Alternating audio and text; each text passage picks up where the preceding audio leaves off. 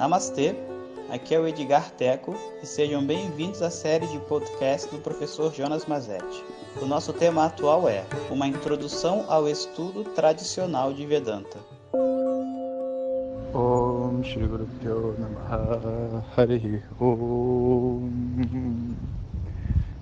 Bom dia pessoal. Então aqui andando no parque Vocês devem ver os passarinhos, as pessoas. E hoje eu Vou continuar a história agora Quando eu voltei para o Brasil. Tem tanta coisa né que aconteceu lá na Índia e que eu não tenho como contar, mas eu acho que na medida também que eu for lembrando e for precisando, eu vou citando uma coisa ou outra, né? Mas a minha volta para o Brasil, de verdade, não era certa, sentido de que eu comecei o curso meio sem saber se eu iria realmente voltar para casa, porque eu tinha aquelas fantasias, né, de que esse conhecimento é, era uma coisa fantástica e que ele, a minha vida ia passar a ser o conhecimento, né? E sem entender que na verdade, claro, por ter me envolvido tanto e etc, minha vida passou a ser o conhecimento de alguma forma. Mas o conhecimento é uma ferramenta, uma ferramenta para a gente viver uma vida equilibrada, uma vida em paz. Ele não é um fim nele mesmo. E aquela, aquele impulso que eu tinha no início do meu processo de estudo, sabe, mesmo indo para a Índia, que é, do ponto de vista do curso é apenas um início, por mais que eu estava estudando há 10 anos, né? É, aquele impulso que eu tinha de viver com conhecimento, de dar aulas, de compartilhar o que eu tinha, apesar de ser saudável, ele não era verdadeiro, no sentido de que existia dentro de mim um desejo, sabe, de, de ser professor, de me conectar com as pessoas. Era um papel que eu gostava de fazer. Que não tem nada demais, mas você entende? Não é um desejo verdadeiro que conduz ao entendimento. O desejo verdadeiro que conduz ao entendimento é o desejo de se conhecer, de se ver livre, de se ver feliz. Graças a Deus, o curso tem os seus meios de fazer a pessoa crescer, né? E dentre as, os processos que eu vivi lá dentro, um deles foi me despir de tudo isso. Então teve um momento assim onde eu não queria ser mais nada, eu não queria ser professor de Vedanta, eu não queria, sabe, não, nada importava mais. A única coisa que eu queria era viver em paz. E eu tinha encontrado um buraco né, na minha personalidade, na, na pessoa que eu era muito grande. E o foco então passa a ser totalmente adquirir esse conhecimento e passar por esse processo, entre aspas, terapêutico que a gente precisa passar para qualificar a mente para o conhecimento. Então, é, eu cheguei no curso com a proposta de estudar e que um dia poderia ser professor. No meio do curso, eu desisti de tudo isso, só queria o conhecimento. E agora, no final do curso, eu estava descobrindo de verdade o que, que eu gostaria de fazer. Então, eu não queria me colocar limites, que eu deveria dar aulas ou não, ou qualquer coisa desse tipo. A primeira coisa que eu queria fazer era só voltar. Só voltar e olhar para tudo aquilo que eu tinha vivido, olhar para as pessoas, olhar para o Rio de Janeiro, para o Brasil, para a energia daqui e poder entrar em contato com algo dentro de mim que não viesse mais de uma necessidade, sei lá, nenhuma do ego, sabe? Mas simplesmente o que fluísse naturalmente, né? E foi assim que eu voltei. Eu voltei, na época meu pai tinha um, um ataque do coração, uma coisa assim, ele estava no hospital, eu fui direto para o hospital. Primeira noite que eu cheguei da Índia, eu dormi no hospital. Não tinha onde dormir, até foi bom. E graças a Deus ele estava bem também, ele sobreviveu muito bem.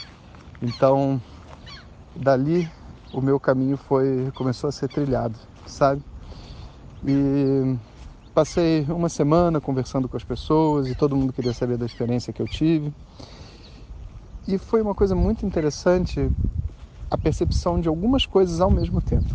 Primeiro, todas as pessoas continuavam iguais, porque eu vivi uma transformação tão intensa durante esses quatro anos que era até difícil de compreender que as pessoas estavam no mesmo lugar que elas saíram, cresceram muito pouco, vamos dizer assim, porque afinal de contas, no mundo normal, as oportunidades que a gente tem de crescimento são mínimas, sabe?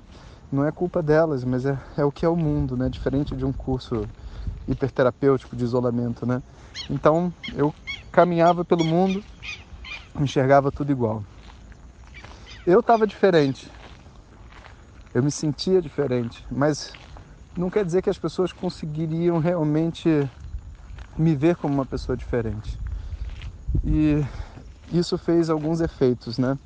O primeiro é assim, quem era realmente próximo de mim, minha família e etc, conseguia notar claramente que existia uma outra pessoa por ali, que eles não entendiam direito o que, que era, mas existia.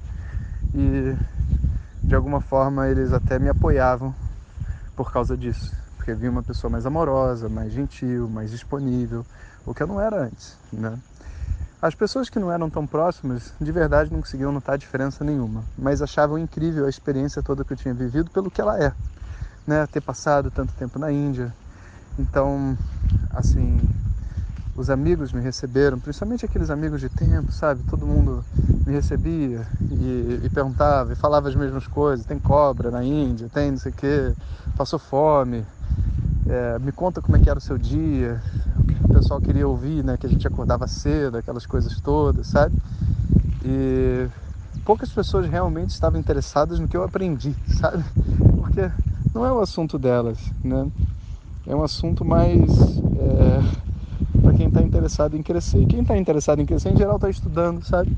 Então acaba que é, essa porta né, de explicar Vedanta, ou seja lá, qualquer coisa assim, estava fechada para mim nesse primeiro momento.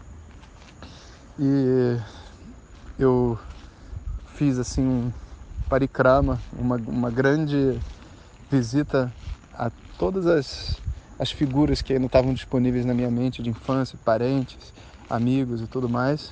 Esse é o meu primeiro processo. Eu ainda nem tinha chegado no Brasil de verdade. Minha mente ainda estava meio lá, meio cá. Eu lembro que eu andava assim na lagoa, em lugares assim, e ficava só olhando os carros passando, sabe? Como se fosse um turista chegando num país totalmente diferente do seu, sabe? É... Na época, o meu joelho também não estava bom. Eu estava começando a andar, então eu não conseguia andar muito tempo.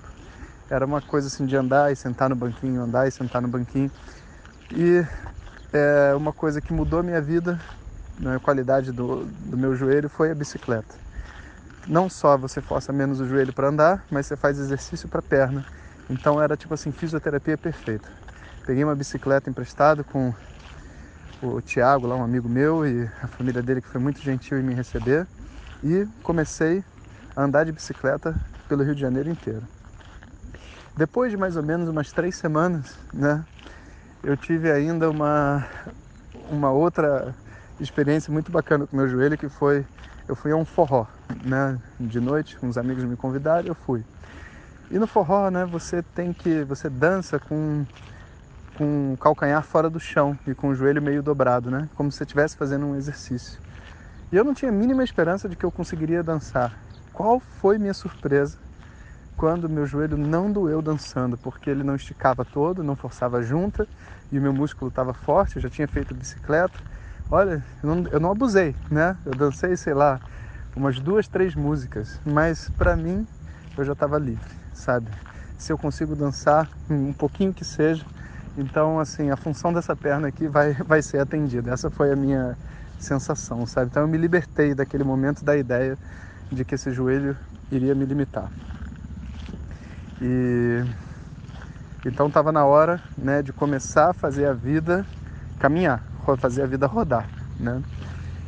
E nisso então eu tinha um plano, que eu conto para vocês amanhã. Harion.